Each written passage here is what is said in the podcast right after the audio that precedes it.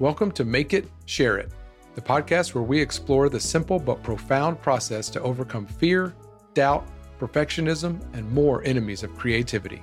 Make it and share it. We'll talk to creators of all kinds, from artists and writers to entrepreneurs and inventors, to learn about their creative process, the challenges they faced, and how they overcame them by making and sharing. Whether you're an artist, entrepreneur, or someone who wants to create but feels stuck, this podcast is for you. Creativity, meet courage. Welcome back to Make It Share It. My name's Kent Rabelais, and I'm joined as always by Lauren Chandler and Stephen Cooper. Hello. Hey. And then today we're pumped to welcome Ean Verdugo and Caleb Davis, the producers of the TV pilot Restorage, uh, which is going to be at Slamdance. Hopefully, by the time you're listening to this, they're there and enjoying that incredible experience. We'll talk about that. And I believe premiered at the Austin Film Festival. Was that its like official premiere? Yeah, it was the Yeah. official world slash Texas premiere. Love it. That that's awesome. Um, so we're just talk as usual about how they uh, made Restorage and what it's been like to share it. Um, but just to kind of get things uh, started, we always like to ask just like a fun question. So, uh, for both of you, what is your favorite place in the world to vacation and why? I okay, I'll yeah, I'll start. Um we my my wife and I for our 1 year anniversary, I know big deal, 1 year, we did a road trip from um Seattle down to uh San Diego and we drove the whole coast and we camped along the way. Um I I mean, we pretty much we started we started marriage, we like honeymooned in Hawaii and that was nice but doing the road trip I, ever since then i don't know if there's been um, a more fun vacation that we have like we went to the bahamas that that was nice but it was so cool to drive there or fly there camp literally along the the coastal highway the whole way that was incredible an olympic national uh, rainforest up in seattle is breathtaking so that that for me was i i i would love to go back someday and live there. So, you, so your favorite place to vacation is the entire West Coast. You know, listen, there weren't specifics on. Yes, yes, Yeah, that's my fault. Uh, no, I think I, No, no, I, no. Yeah, I agree. Yes, absolutely. I agree. Yeah, Seattle. Seattle is is beautiful. Yeah. Seattle's had me until you said and camped all the way around, all the way down. I was like, yeah, this sounds great. Hold on. well, okay. We did stay. Yeah. We stayed in Airbnbs a couple times. So Okay. we like we camped a couple Okay. times. Then we would stay in an Airbnb. We also, I mean, we did the whole thing. We went to like Disneyland. We didn't camp in Disneyland. Um, but yes, you know, it was it was well balanced. Okay. Well balanced. Yeah. No. no camping here. Camping is. We had never camped before. Now we're just talking about camping. So it's fascinating. Oh, but we had never camped before so we got a, a van and we we camped inside of the van so we would like blow up an air mattress we had Oh. mosquito net so it Okay. was you know it wasn't tent ground camping Okay. you know quite it was it was nice it was nice okay. I, I could maybe do that. yeah it was oh and uh, again olympic national rainforest up in seattle is if you have not been beautiful and breathtaking so so That's go awesome. visit seattle That's amazing. I'll put show Uh, note, a link to the sh- to that in the show notes. Personally. Please. That's why I'm here. That's what if that's what they told me I was going to be doing today. Uh, I think for me, uh, only because I've gone once is uh Santa Fe, New Mexico. Um, I don't be- be- because I, Rachel and I drove there. Uh, Rachel's my wife. We drove there uh, while we were in college. Like I think probably a, a few months into our marriage, and then we went to Santa Fe and like the sunrises and sunsets were just like unlike anything and it snowed while we were there and then the sun came out and the snow all melted so it was like so magical so it's stuck in my head that that is the most magical place to vacation whether that's true or not i don't know this was like 10 years ago so uh santa fe new mexico Love it. Great answers. All right. So now I'm just going to get deep. Uh, so that was your fun question. Now it's time to get deep, uh, which is we like to do a turning point just to hear about uh, something when you were younger that really turned the way that you think and live and relate in the world. So um, it, it usually people are answering it as it relates to the creative space. Um, so feel free to do that, but it's up to you. Um, yeah. So just would love to hear that just as it's a way to to get to know someone um, and for our listeners to, to get to know you guys a little bit more so ean do you have one Yeah, I think. I mean, I'll go creative because if I Yeah. don't, it'll go real heavy real quick. i hear you um, um, but I think, um, I think creatively, the the- maybe like a pretty big turning point for me in in regards to like movies and storytelling was I uh, watched um my mom. I think we went to like the Dollar Theater. My mom and my sister and I we went to go see the Royal Tenenbaums at uh, the Dollar Theater, and uh, there's like a moment where I forget the the eagle's name, but the Eagle's like flying and like Hey Jude is playing like as the underscore of the music. And during that movie, I remember being like, oh, like you can make something, you can tell a story that isn't just like a bunch of explosions and like a- lot of action. Like this can be really funny and heartfelt and absolutely heartbreaking and really, really truthful about like a really messed up family. Um, so that to me, I think I was like, I, I just saw myself in that movie, and that was the first time I had ever experienced that. Uh, and so that I think was a turning point creatively, where it's like, oh, okay, like movies are more than just, you know, uh, explosions and cars and and you know fart jokes. As much as I love those, um, so that's for me. that's great caleb what about you Yeah, I, I think it's very similar. My in in my my dad, my dad would show me a lot of movies that probably I wasn't supposed to see at it at a really young age. Like I remember, and this is so bad. I hope he doesn't hear this, but I mean, this is his fault. I remember being 10 years old and he was watching Apocalypse Now and he was like, You're fine. You can watch it. And I'm like, it's that's that is such a heavy, really like heavy movie. But what was great about that is he would he was just so he was so willing to show me all of these films. And so from a very young age, again, I think I watched The Godfather at like 12. He was just like way too young. Um, and that's what I'm doing with my children right now too. Like dad, no. He he was just, you know, putting all of these really incredible movies at really such a young age.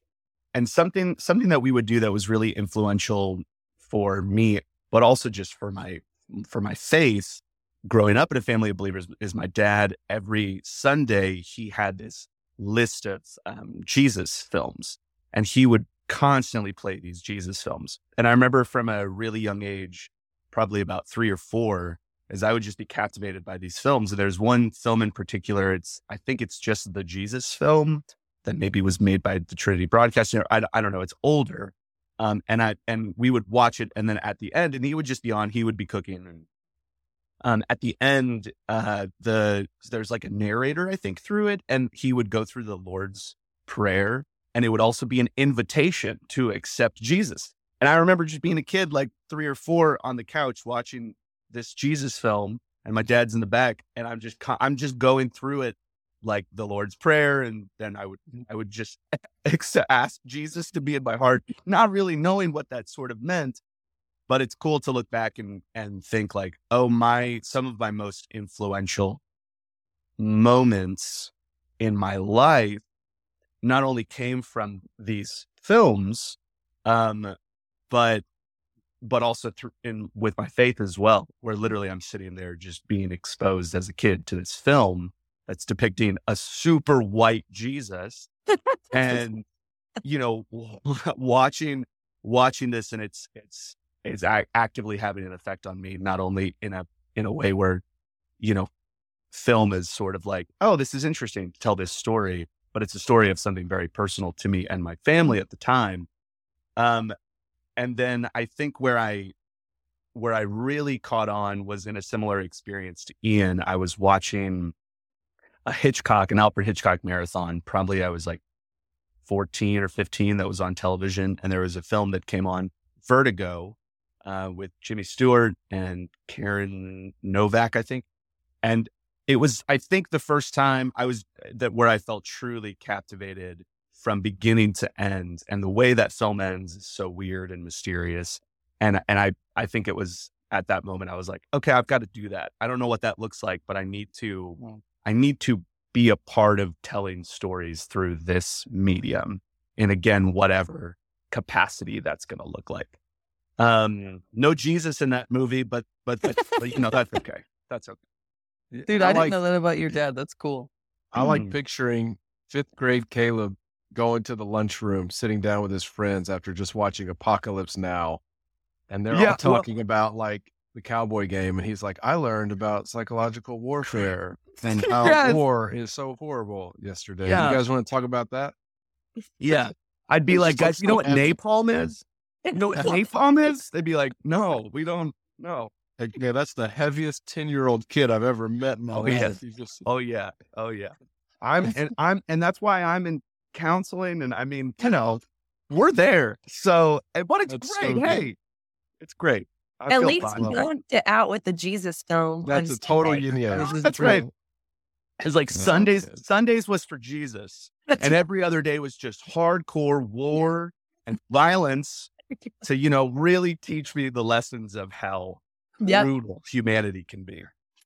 Uh, well, thank you guys for sharing that. Uh, it is it's it's it's all you just never know what's going to be in the mystery box.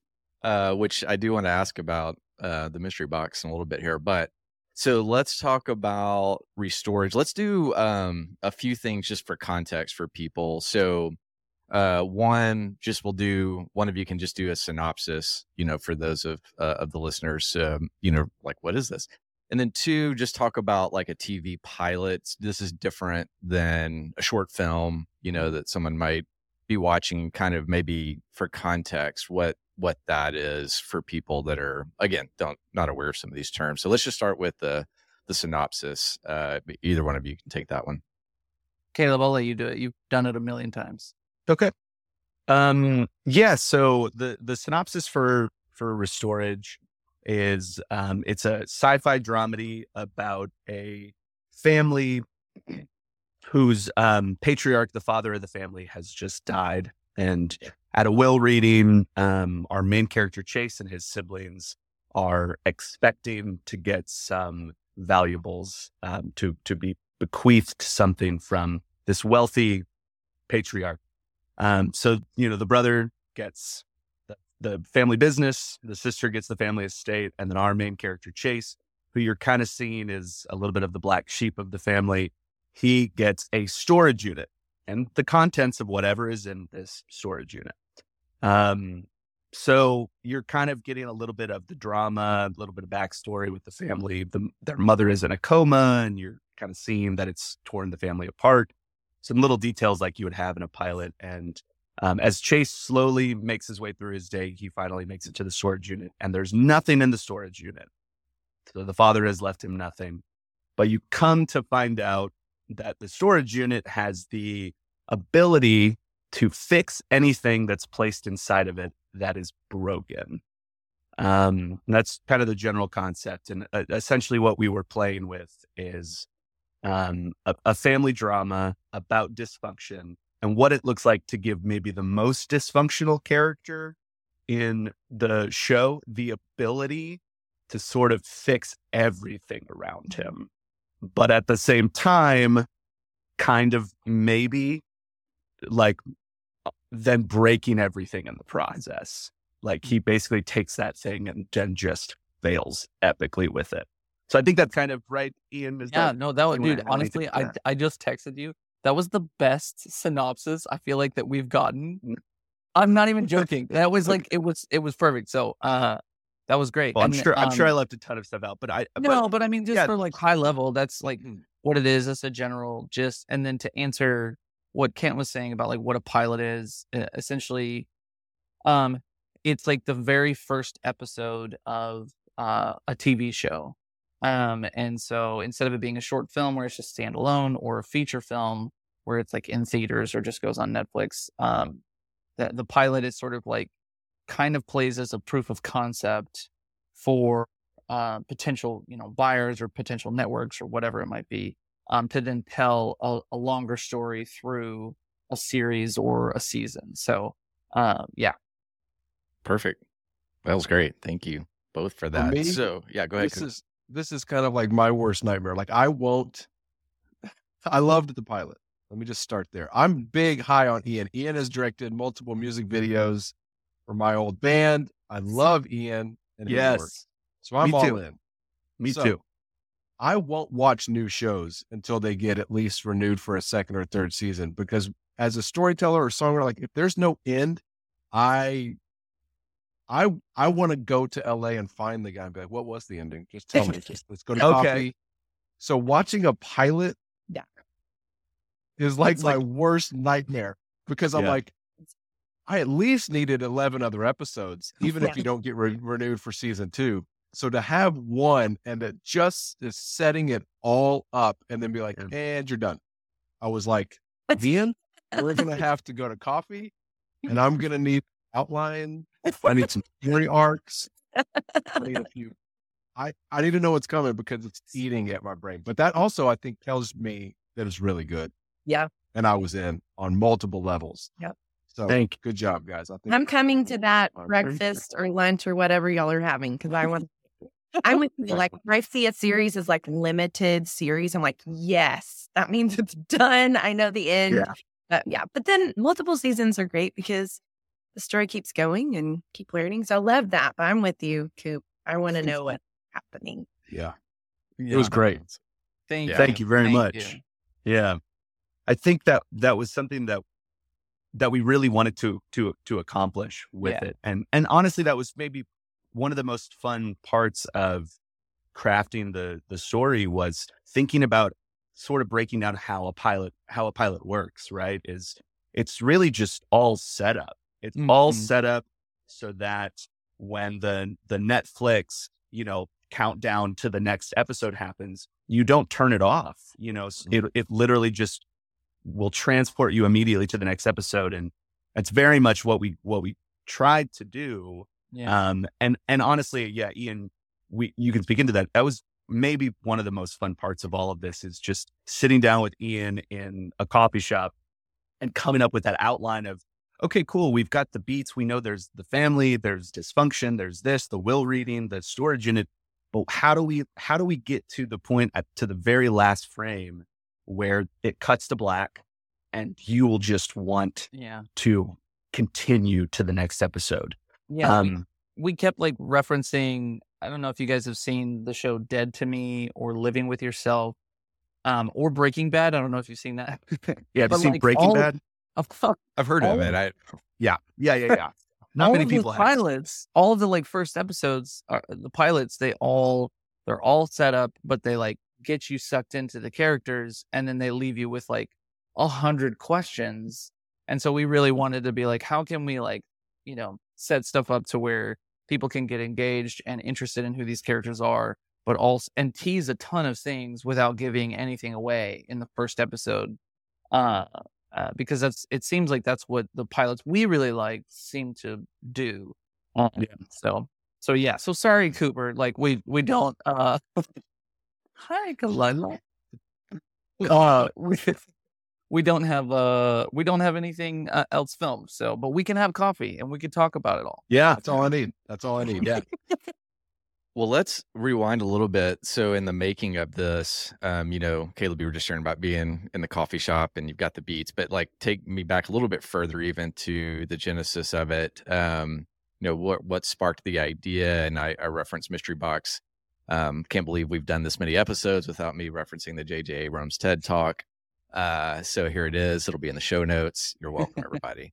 uh, so I, when I was watching it, I was like, oh, I wonder if this was like, oh, that's that we love mystery boxes and you know conversations like that or you're like what i don't know who jj abrams is or mystery boxes uh which i know isn't true but anyway yeah thoughts like how did it what what kind of started uh down the road uh or started this down the road Yeah. So I think, you know, what happened is Caleb and I, we made a, a short film, uh, like a sketch comedy short film called Good Cop, Bad Cop. It's very over the top ridiculous.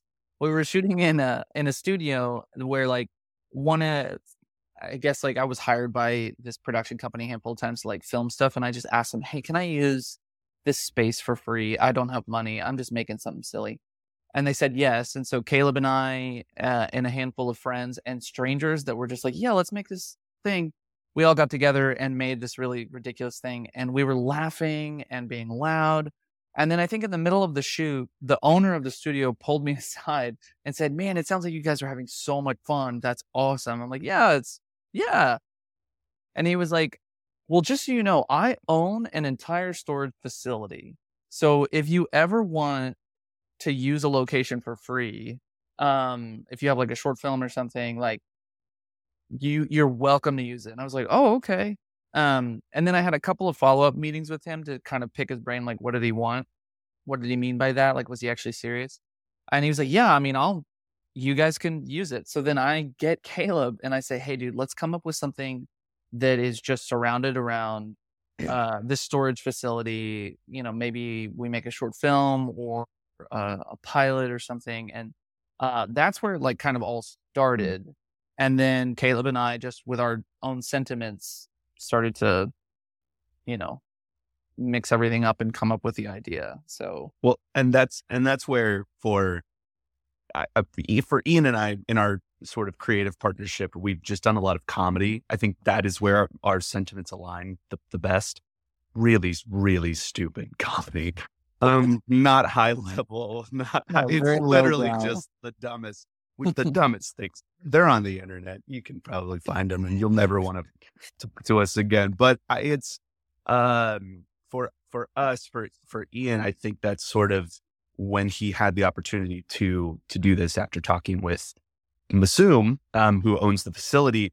Immediately, you went to either doing like a thirty minute comedy. You knew that you wanted to maybe do a television show, but it was like a 30 minute comedy or potentially a dramedy. And you, and you, you tell this really well where you were like, that was, that's what you were wanting to do. You bring it to, Yeah, I was like, yeah, I want to do something that's sort of like maybe Kim's Convenience, the television show, or this uh, Australian show uh, called Sisters, where it's very, it's like dramedy, but it's it's surrounded like everything is surrounded by this one sort of location or topic, but it's not really about that. It's about everything else surrounding it.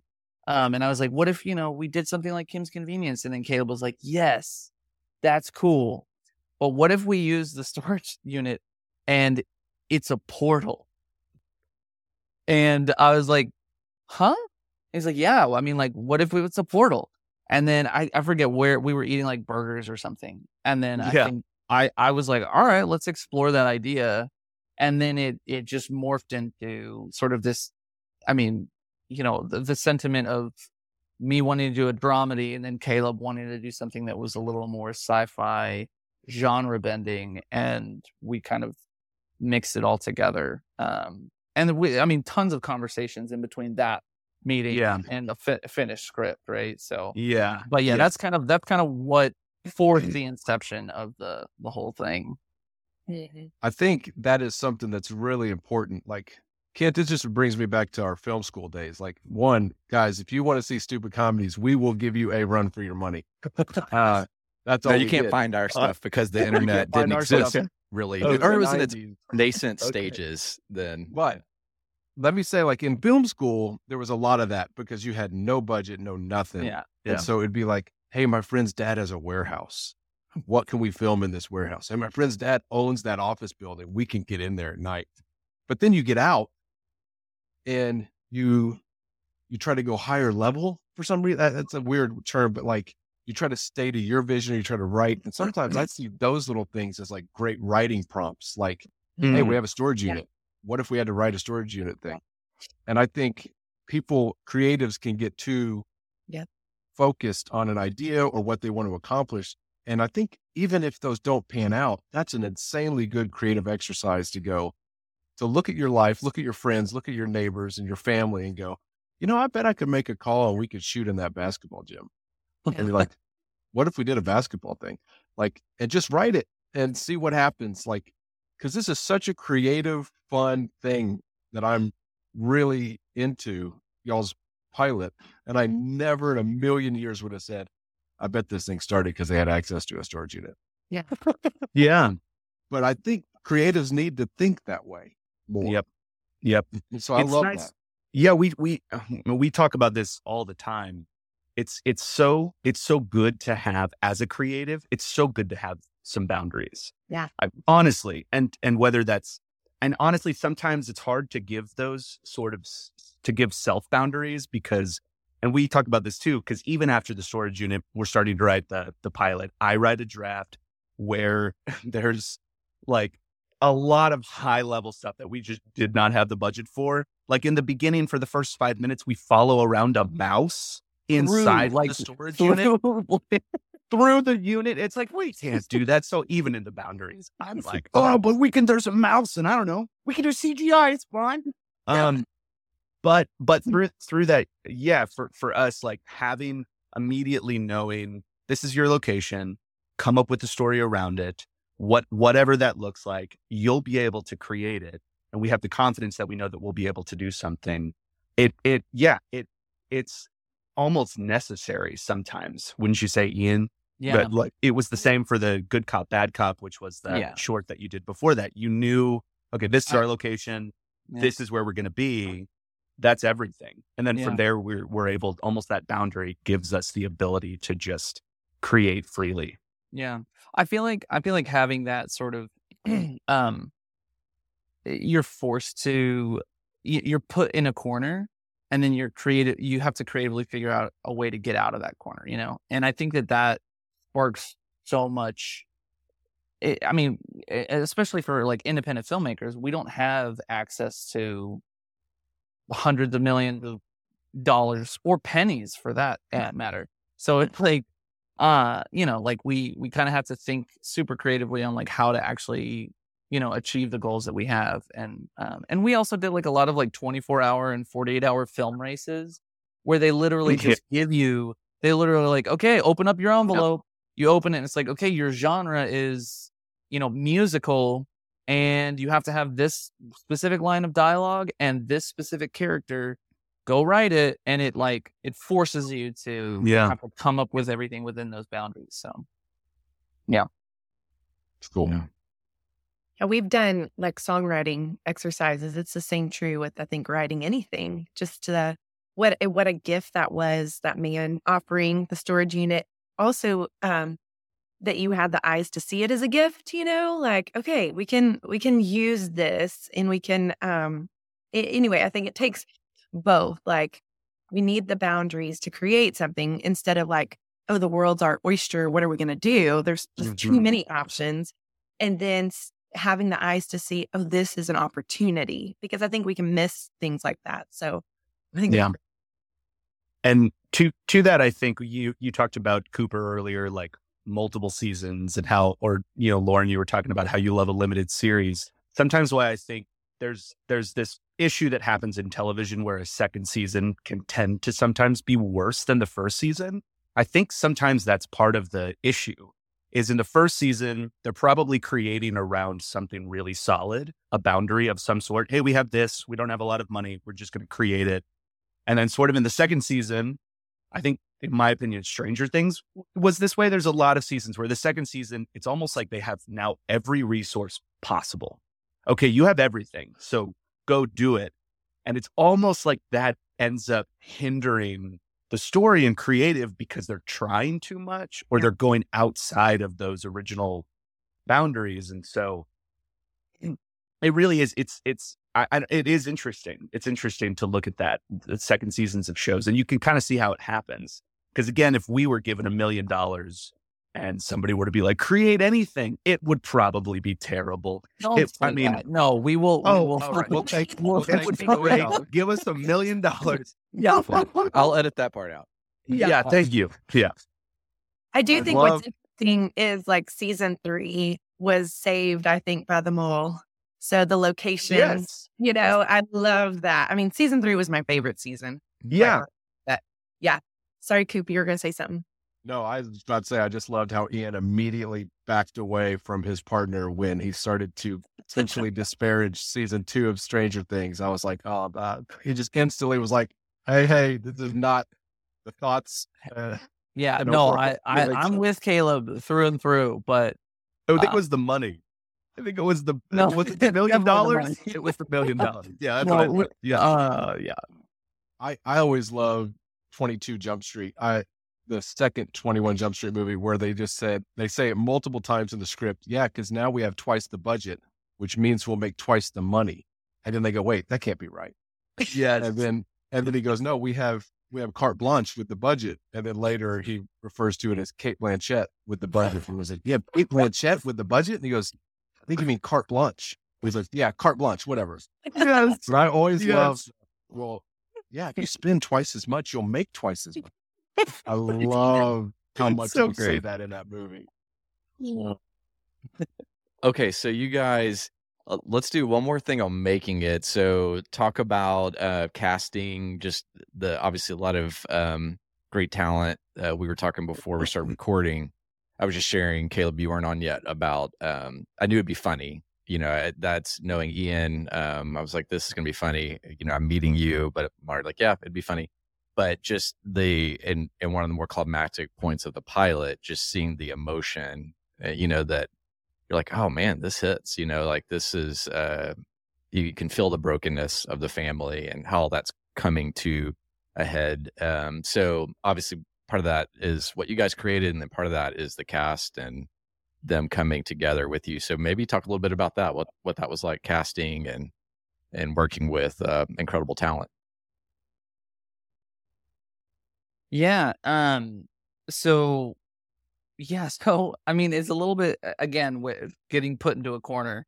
Um, so with um the owner of that uh studio, he ended up coming on as executive producer, and essentially he funded the project, which is crazy. So we had a little bit of a budget. Um, and so we were like, okay, cool. We can use this money for, I think Caleb and I agreed that we wanted to spend all the like majority of the money that we had as much as we can on the things that we would see on camera. So that would be, Yeah. uh, like production design, art direction, and then the cast. Um, and I, I think some, some friends of mine were like, you should get a casting director. I'm like, okay, cool. And then we looked into how much a casting director costs. And we're like, okay, well, we just can't do that. Um, so me, Caleb, and then one of our other producers, Elena, we were at a coffee shop and we were trying to like think through like, okay, do we, you know, how do we, how do we cast? How do we find people? And we use a thing called Backstage, which is like a nationwide, like casting, online casting thing. Um, but it, you know, the talent might be hit or miss. But then, uh, in the middle of the conversation, I was like, "Hey guys, uh, I just recently downloaded TikTok. What if we reached out to some of the TikTokers that are, uh, that are really funny?" Um, and both Caleb and Elena were like, "Okay, that's not gonna work." It was the first. It was the first meeting too. It was the very first. Like we sat down. We're like, "Great, we're gonna make this thing, guys. Hey, how's everybody doing?" And he's like, "Guys, TikTok's incredible. Have you been on? We could maybe use one of these people." And we're like, "Dude, you're what are you doing, man?" I think I, I think I said that, and I gave you guys names, and then I just left. And you and I- did. you did. You're like, anyway, gotta go. And then the other producer and I are like, okay, well, I guess let's reach out. On, do you have TikTok? I don't. And so, but but to to to your credit, you um you had a list of people that you followed. I think we all reached out when we reached out to their managers, um, and we got probably four or five auditions from some of these people. And then the person who plays Chase, his name is Connor Boyd. He had just gone viral for a video that he did um, uh, with uh, Marvel's second um, Doctor, Strange, movie. yeah. Um, and they invited him to the premiere, and so he had just gone viral viral for that video. And we had seen it. We had seen some of his other work, and I think you reached out, Ean, and he responded immediately Yeah. uh, which was which was awesome. And we had a conversation with him. I think he was very wary of us. He's in New York, and he was like, "Some dudes from Texas want me to be in this movie." Okay, uh, but um, he auditioned, and when you get auditions for things, a lot of it is sort of sort of like this format that we're doing now, and so but somebody will be off camera reading the lines of the opposite character to the person auditioning, and it's very just sort of cold and static, and but that's that's the way it's done. What Connor did is he he took the frame and he edited himself as every character in different parts of the frame and it and and he was amazing at every character. He was incredible. And he and put he the put Wii the Wii Yeah. soundtrack music. the Wii sports music. If you remember what but it's Oh, behind it and it was just he put titles into it. It was it was it was perfect. It mm-hmm. was like again like i think the what they call it champagne casting or or it's this perfect moment of that's it that's Yeah. this this is this is the person that we need for this character and for you know when you have casting that's that great he sort of needs to carry the film Mhm. because he's in every frame pretty much of this film or of the, i keep saying film but pilot so everybody else you know kind of fell in line after that um as we started reaching out to different you and, know and casting honestly, managers. we we lu- we super like crazy blessed, lucked out because everyone was incredible. Um, Yeah. like, and you know, and we just like posted on this like online thing, and who knows what you're gonna get, right? And but we got like some really really incredible uh performers that are local, and then some people down in Austin, and so Yeah. And some some Yeah. people who who we had a there's a there's a scene, it's my one of my favorite scenes. It's the scene that I think is is the funniest. And it literally is not in the script. Um, and it's the scene where our uh, one of our characters shows up to the assisted living facility to go see his mother, who again is in is in a coma. Um, and he shows up at the front desk and he's like trying to get in, and they've just closed and there's a character who plays the person working at the front front desk and they have this interaction that is r- real really funny and again not scripted and it was uh, we were we had an actor showing up and he canceled on the day and so uh, it was one of our buddies his name is francis and he was helping us pa that day and we were literally like francis are you you want to just do this and he kills it so much so that we we at Austin Film Festival, somebody watched it and came up to us and was like, How did you find that guy? He's so great. And we were like, He's just a buddy. I was like, He's a friend. But that's also the the magic of doing something like this is you can cast perfectly and then you can also just look at one of your buddies say like hey you want to you want to do this? And they can be perfect. Just you know and get maybe the biggest laugh of the entire of the entire episode. So um yeah it was it's the whole process it's sort of all i'm saying is there's no right way to do it right you can either you can cast perfectly and then you can also just use your buddies Oh man, that was great. Um, I just want to make sure before I move into sharing, Lauren Coop, anything else you want to hit with the making part? I just want to make sure we get some time for this next part. I think there's something interesting about. I'd love to see that audition video because there's something they talk about on Smartless all the time. The Smartless podcast, they refer to it as people that have a sexy indifference. And I always think now they've kind of changed it into like a confident indifference. So it's like Chris Pratt and they knew Tom Holland. They know these guys they're like they went and auditioned for these giant movies and they didn't feel arrogant, but they literally felt like, hey, I'm going to show up and do my thing. It's going to be weird. And if I don't get it, cool. Y'all have a good day. I'm going to see you later. It's going to be fun. And they weren't freaked out about it. They didn't over prepare. It was just like they're never, they don't care if you come and talk to them. They're not looking with this agenda. And they said there's something so magnetic about people that feel that secure about that. And like that was a chance that he edited all that together and sent it to you, that it didn't insult you, that it didn't just go, that's not what we're looking for. He was just like, hey, I'm going to do this. This sounds fun. Yeah. And I feel like it, it gets you the part or it gets you the longest look of anyone that auditioned. And so, like, I love those kind of stories, but also there is something about him that he's bringing to that character that is the same thing of the guy that would make that kind of audition tape. Mm. Yeah. Yep. That's that's money. Yeah. That's cool. and it, and I and I think part of it part of it too is tr- tr- it was when we got the audition, we started working with him, and this is such a testament to Ean, who was directing this.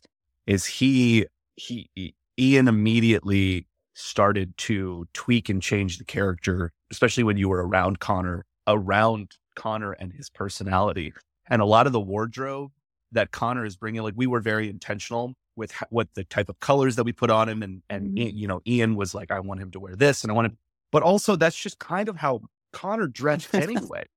so like he wears these bright mm-hmm. polos and you know and you're like okay that, you know so it, it's it was just amazing to see ean and connor work but then also see the character kind of change mm. around around connor too was so mm. cool and uh, yeah again props to to ean on directing this and um really working perfectly with Connor to create this character.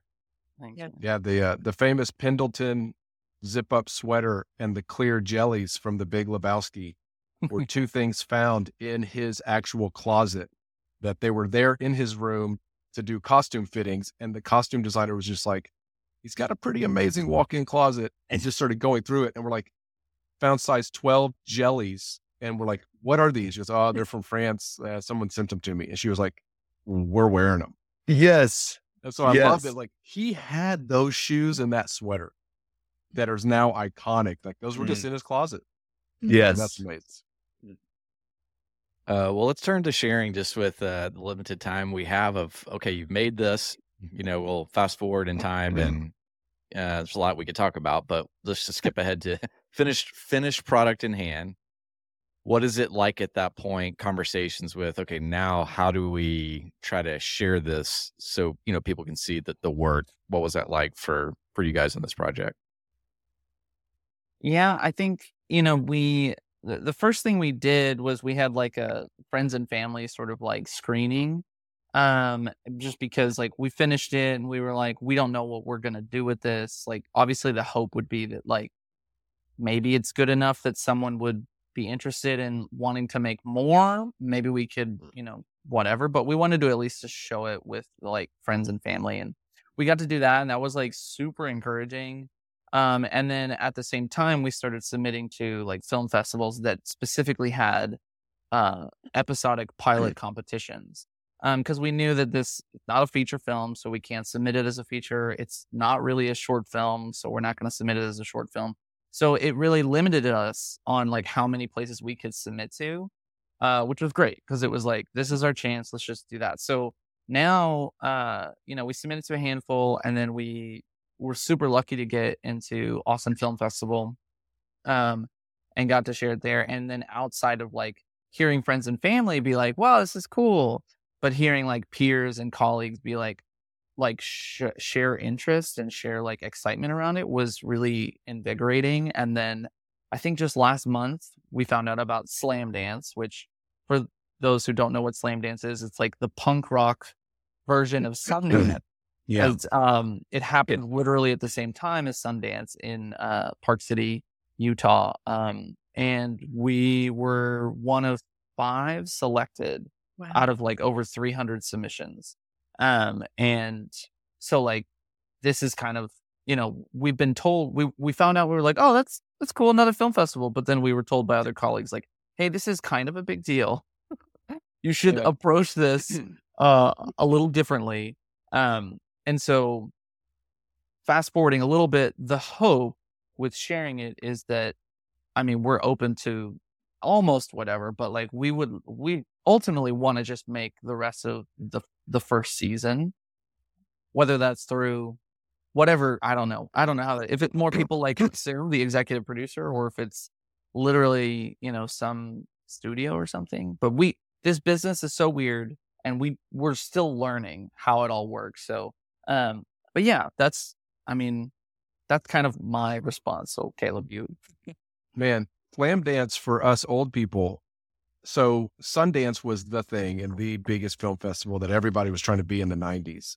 And I love that Slamdance started with guys were like, we keep submitting to Sundance every year. And they wouldn't when no one could get in. It started to get bigger and bigger, and you had to have huge actors, and they were already kind of backed by studios or had budgets that didn't make them independent anymore. Mm. And they started Slamdance in a response to what if we just took the next tier of all the people that got rejected and the punk rock stuff and and so then in the late 90s for us doing film and trying to come up with stuff the goal was slamdance because you actually thought you might have a chance Hmm. then over time, slamdance got so successful that mm-hmm. it's another, it's probably the size of what Sundance was in the 90s. Like it is a big deal now. Mm-hmm. It's always been a big deal. But I mean, now it's like, like you said, five out of 300 in just episodic TV. Yeah. That is, that's big. Yeah. Like Yeah. the right, And- I always say the right people are going to see this. Yeah. Can't control what's going to happen, but at No. least trying to get in in front of people. Yeah, that's like more than half the battle. So I'm, Yeah. I was, when I saw Slamdance in the notes, I was like, ooh, man, that brings back good memories. I was like, that is fantastic. That's, cool. awesome. That's But cool. yeah, I mean, like again, we were sort of just ignorant. Uh, maybe not, that's not the right word, but like, keep sorry, keep saying I- that word. I, I, I've done that a lot. No, Caleb it's recently was great. Like, It- don't call it- yourself ignorant. I'm sorry. It's we had we had a conversation the other day. we were on a call with a producer and Ean kept saying, Man, I'm just so ignorant. So ignorant. I was like, Man, just con- confidence, Ean. You're not ignorant. If Yeah. you can take anything from this, it's that Ean is ignorant and doesn't want your money. But Caleb's Yeah, the one who doesn't he's want your money. I don't Caleb- want your money. Caleb doesn't want your money. Yeah. Ean is just ignorant. Yeah. Yeah, we're both doing great. See, this is why we're both just this is why we're successful, yeah. not successful filmmakers. But anyways, yeah, we we just didn't really know much about Slamdance, but we Yeah. submitted to it, and and now we're kind of like gearing up Yeah. for it and really excited to to go literally in like two days. Man, Yeah. Yeah, so yeah, we'll be there. Yeah, it's it's cool. I I again, we did not know, and I remember when you called me um to because I think they had called you right, Ean, Mhm. and he, so he calls me and the phone breaks up. So he's like, and it's right around the time where where Sundance also um will call you to tell you that you're accepted, and Sundance is such a long shot. But it breaks up on the phone. He tells me, so he's like, "Hey, dude, we got into Dan," and I'm, I, I'm losing it. I'm like, "Oh, oh, oh." and he's like, "Yeah." So anyway, Slamdance is cool. I'm like, "Slamdance? What's Slamdance?" And he's like, "Slamdance. It's Slamdance." I was like, "I don't know what is Slamdance." um, so that shows, yeah, that shows Awesome. very much we, but but again, you know, and and like you were saying, Cooper, um, everyone that we've talked to has has told us how um how cool the festival is from a filmmaker perspective that it's very you know sundance tends to be sort of a lot more commercial um the films sort of already have distribution attached to them they obviously have big names um i think i was even looking the other day there's a, a couple of austin filmmakers um and they have a film there and it's called Sun, Sunset Sas- Sasquatch Sunset or something like that, where it's about a family of Sasquatches living in the wilderness. I'm like, oh, that's awesome. That's hilarious. I'm like, oh, that's so cool. I bet it, but it, it has like Bleecker Street already attached to, or Blumhouse or someone, and it's already got big distribution and big names. And people have told us that, yeah, like Slamdance is very much the festival for the filmmakers who are just creating very indie, creating the content and doing some stuff with genre as well. That it's a great genre festival. So we've I, we're excited, and you know we don't know what we don't know, and so it's, Yeah. it's I think again, like you said, we're ignorant, so it's just good to you know um great but great to step into that space and and just experience experience that and kind of see you know what it's going to be like and truly from our other festival experience maybe the most fun part of this has been excuse me meeting other filmmakers um seeing their projects talking about their projects. I there's i think that's one of the most rewarding parts and then having them again your peers come out and see your work I, I, in Austin. And I don't know if you guys have seen this, and I'm just I'm just now talking and we don't we can shut me up. But there's a um there's a video that went viral from BYU has this comedy channel that they or this um I forget what it's called, but there's this video that went viral from their comedy channel um where a guy is being there like he's a goalie um in soccer and he's constantly being hit in the head with a soccer ball. Have you do you it- okay, and it doesn't matter. I had seen this years ago during COVID. And I, and it was like I was yeah, I thought it was the funniest thing I'd ever seen. Um, and those guys had a film there in Austin, and I'm geeking out because I'm like, oh, the soccer ball guy, that's hilarious. You guys are hilarious. And they came out and they watched our pilot, and we were talking about it after. And it's moments like that mm. where it's that's it's so surreal and cool Yeah. to be like, man, I'm I've seen your work before. I've seen the stuff that you guys are writing, and it's really fun and really brilliant. And the fact that you would even come watch our thing is just incredible. Like Yeah. that you would have any interest in that at all. So I think that to me is one of the most fun parts. And we've heard that Slamdance is very much that kind of festival. I love that. Um, one thing about the industry, having been in and around it for a long time, is that no one really knows how it works. Uh, that was one of the best pieces of advice that someone gave me. That um, I'll, I'll leave his name out. He's he's actually passed now, but he's uh, kind of helped build the industry. And when he told me that, I went, "Oh, that's helpful," because it it doesn't feel like any. I mean, it's like I don't. What's the straight line? Yeah. there isn't one. Uh, and and some of that makes sense, right? It's an artistic field, and so even though there's money attached and it's commercial, you know, in spaces, it's just hard to pin down into any sort of like here's the path. So um, it's that's why it's like that's the heart of this show is like whether it's film or songwriting, you know, we talk about cooking, gardening, whatever. It's like you just make it, share Mhm. it, and then do it again Yeah. make it, share it, do it again. Yeah. Um, this is the only thing you can do. Like I just think about the fact that is it Masum? Is that how you say his name? The Masum, yeah. Yeah. Masum, yeah. yeah, that he overhears you guys just having a great time and it's like, hey, man, do y'all want to do something else? You know, then take the next step and then you flash forward to you're in Slamdance in Austin. Austin's a huge festival. Like for people that don't know, that's a big deal. Um, so you know, it's like you had to start somewhere and then now you'll have to keep going to do the next thing, you know, and see where it all goes. So, man, it's just been encouraging to hear you talk about the journey and it is great. Like, can people, can it, can you watch it now really, or still no? Like, you basically have to be at the festival or a It- festival. yeah, it's basically just at the festival. Um, but but also Slamdance offers a thing currently. There's an online portion of Slamdance. It's like I think fifty bucks or twenty five bucks. I think You it's, can see- I think, yeah, I think it might be cheaper. I think it's You like can see like everything. oh, that's Um, Yeah. and so um, it's it's I think it starts picking up a couple days after the the physical festival starts. yeah. So people could technically, if they wanted to, watch the the pilot there. Um, yeah. and you know and then also like once once the festival run is kind of done i'm sure like i think our hope is like we just would love to Yeah. put it somewhere online for people to see it because Yeah. you know that's that's what we you know we make things this is, this is a visual medium right like we make things so that people can see it um and so um but yeah we're it's kind of a, a long journey when it comes to like waiting with the the festivals and stuff but, but yeah Awesome. Well, um, I will. I'll find that slamdance link and put it in the show notes for people that are interested in that. And then, what's the best way to follow you guys? Um, just not just with Restorage, but just uh, in your career. Yeah, I mean, Caleb and I are both uh, local in Dallas, and we do a lot of commercial stuff. So the biggest biggest thing for me is using Instagram. Uh, is I I know it's crazy, but I think I've gotten like eighty percent of my work just through uh just marketing through Instagram and reaching out to people. So uh, that's where I'm most vocal, um, and just sort of like posting about a lot of the work that Caleb and I are doing both together and separately. What's the, what's the handle? What's the It's- handle, Ean? It's just it's just Ean Verdugo.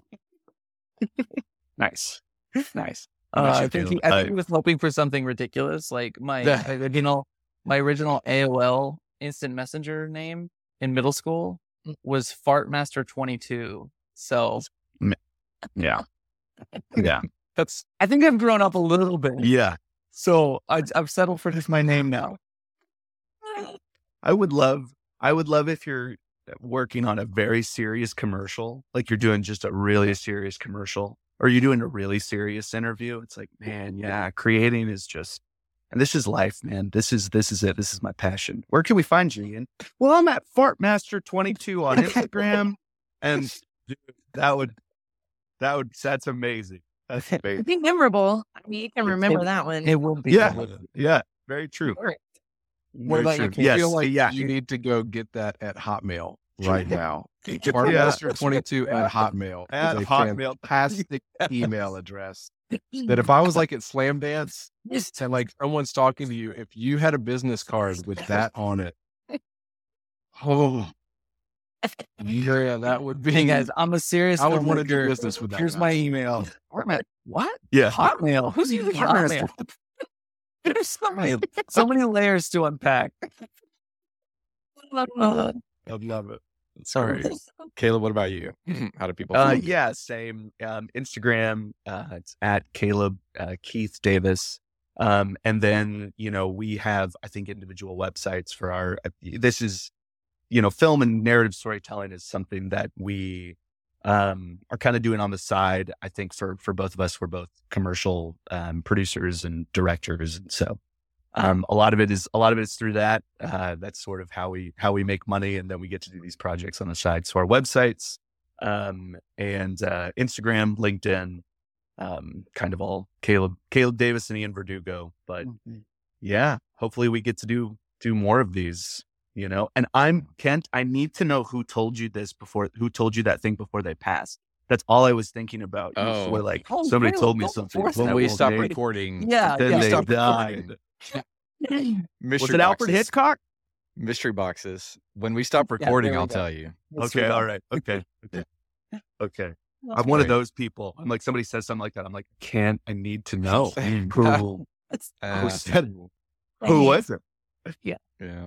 Okay. Well, uh, man, excited for you guys, and uh, it it is. I think as we've all said, like, uh, just it, it's funny, but it's poignant. Uh, Mm-hmm. and so great work. Um, and Thank just, you guys. yeah, like Coop, I, I hope it's not just the coffee that we're all going to go to. I'm going to be there, What? uh, but we're actually getting to see it uh, play Yeah. out too. So congratulations. Thank you guys. Really Thank you guys. Thank you guys so much. Thanks for thanks for having us on. Really, we appreciate it. Thanks All for right. coming. Well, if you're enjoying this, uh, rate and review on Apple in particular. As I said, a lot of things flow from there in the podcasting world. And uh, we'll see you next time on Make It Share It. Just be here, kid? You gotta just go for it. Don't think about what comes after or what came before. You just gotta bend your knees, take a deep breath, and jump, jump, jump. And you might think, what if I fall? Well, what if you don't?